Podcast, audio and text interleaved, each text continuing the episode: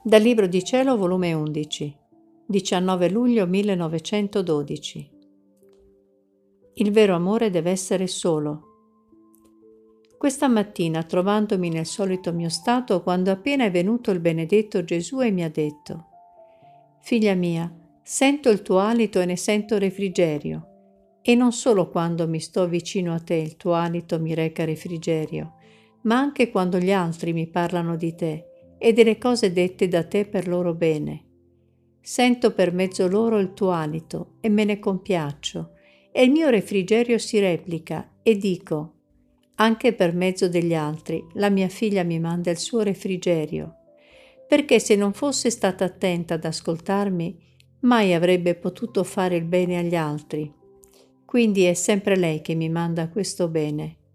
Perciò ti voglio più bene e mi sento spinto a venire a conversare con te. Poi ha soggiunto, il vero amore deve essere solo, invece quando è appoggiato a qualche altro, fosse anche santo, a persona spirituale, mi nausea e invece di contento ne provo amarezza e fastidio, perché l'amore solo quando è solo mi dà padronanza e posso fare quello che voglio dell'anima, ed è della natura del vero amore. Invece, quando non è solo, una cosa si può fare, l'altra no. È una padronanza impicciata che non vi dà piena libertà.